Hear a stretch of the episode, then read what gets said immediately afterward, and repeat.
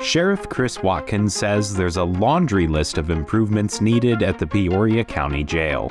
That's just one of the things you need to know to start your day for Monday, May 15th. I'm Collin Schopp, and this is WCBU's On Deck.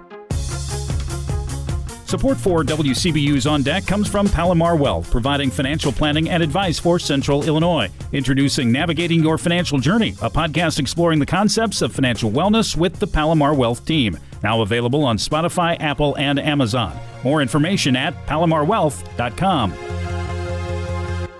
First on deck today, Florida Governor Ron DeSantis hinted Friday in Peoria at a presidential run he's widely expected to announce later this month. WCBU's Tim Shelley has a roundup. In a campaign style speech, DeSantis says it's time for the Republican Party to look forward and offer what he calls a positive vision for the future instead of nursing past grievances. There is no substitute for victory.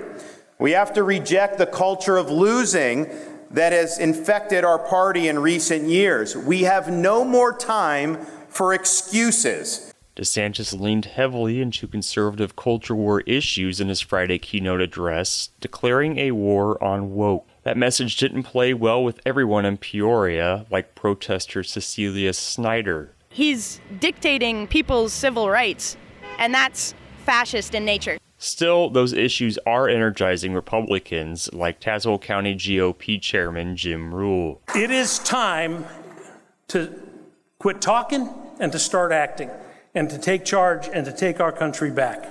The annual Republican Lincoln Day dinner at the Peoria Civic Center drew a sellout crowd of more than 1,100 people. For WCBU's On Deck, I'm Tim Shelley. Here are some of the other stories that we're following in the WCBU newsroom. A 41 year old Princeville woman faces animal cruelty charges after 12 dogs were discovered in a locked shed behind her house and a Manito man was convicted by a Tazewell County jury this week for the 2021 murder of 31 year old Kaylee Windish. And a new exhibit at the Peoria Riverfront Museum explores all facets of the heart. Find more of these stories and all the details at WCBU.org. Sheriff Chris Watkins says the Peoria County Jail houses more than 300 detainees on a daily basis, and that takes a toll on an aging facility. WCBU reporter Joe Deacon talks with Sheriff Watkins about a variety of issues and concerns his office is facing, including the state of their buildings. They need dire help. Um, and I'm in talks right now with our facilities manager and fixing that right now. So, I mean, we have a lot of jail cells that are closed down. So, um, we need attention, and I'm, I'm getting that. It's just a slow process. It's an old jail. There's a laundry list of things that we're addressing here at the jail. I doubt I'll get a new jail anytime soon. That's very expensive, and I understand that. But we're just addressing the issues right now because um, I don't want to get in the position where I don't have enough um, jail cells for people that are being housed here. When you say you have a laundry list, what are some of the things that need to be taken care of? Plumbing. We have jail cells that we have closed because the plumbing's uh, not working. We need a new roof that's being in the process of being um, done. Um, some exterior infrastructure issues with this building. So there's a lot. So is this something that the county could use ARPA dollars for, or, or, do you know how that would work or anything like that? Yeah, they are using some ARPA. Um, I think our, our roof alone is over a million dollars to replace. So I think that is ARPA money. Um, and there's some a few other projects. We literally have a meeting next week out here on on what needs to be prioritized and fixing. You say some of the jail cells are kind of closed down. What is the current inmate population in the jail and the juvenile detention center? And are you still dealing with overpopulation? No, so we we're about 315 for adult population. Um, people think that the sheriff is over the juvenile detention center. I actually have nothing to do with the juvenile detention center. It's right next door, but it, that is ran by the courts uh, by statute. So we obviously work together on certain issues, but no, I have nothing to do with over there. I'm not currently. I don't know what their population is. Um, ours fluctuates for since I've been sheriff. It fluctuates from 280 to 320. Um, obviously, with the weather breaking right now, and you're starting to see a little bit of uptick in crime, that population will start slowly creeping up, probably to 350. And what would capacity be? Oh, we can hold over 550 um, people, but right now with jail cells, there's no way I can hold that. when I first started 20 years ago, we used to have a population of 500, but um, because of some bail reform, that that has dwindled down over the years.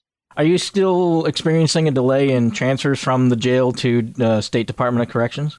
There is still um, a little bit of delay right now, and we're having some major issues with mental health uh, stuff that I've never seen before in 20 years. Right now, we are. I have a correction officer sitting there monitoring an individual who tried to harm himself in jail.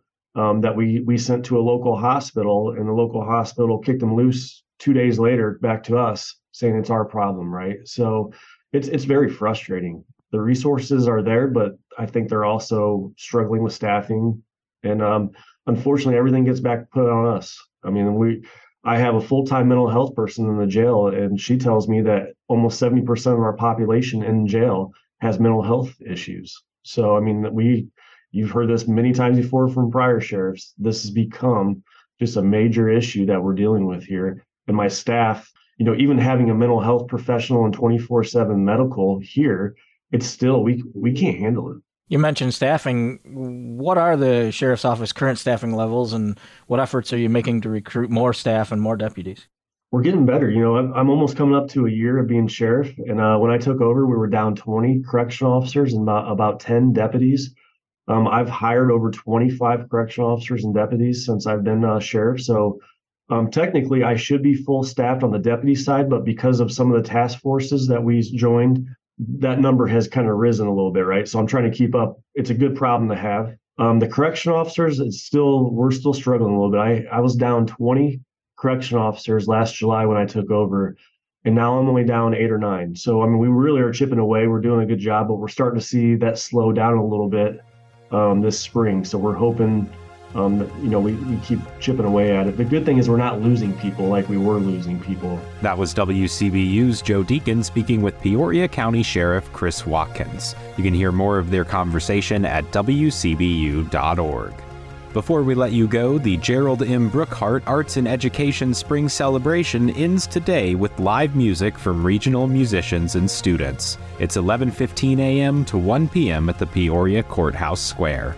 And that's it for today. The show was produced by Holden Kellogg. You can subscribe to WCBU's On Deck podcast on Apple, Spotify, Google, or the NPR app.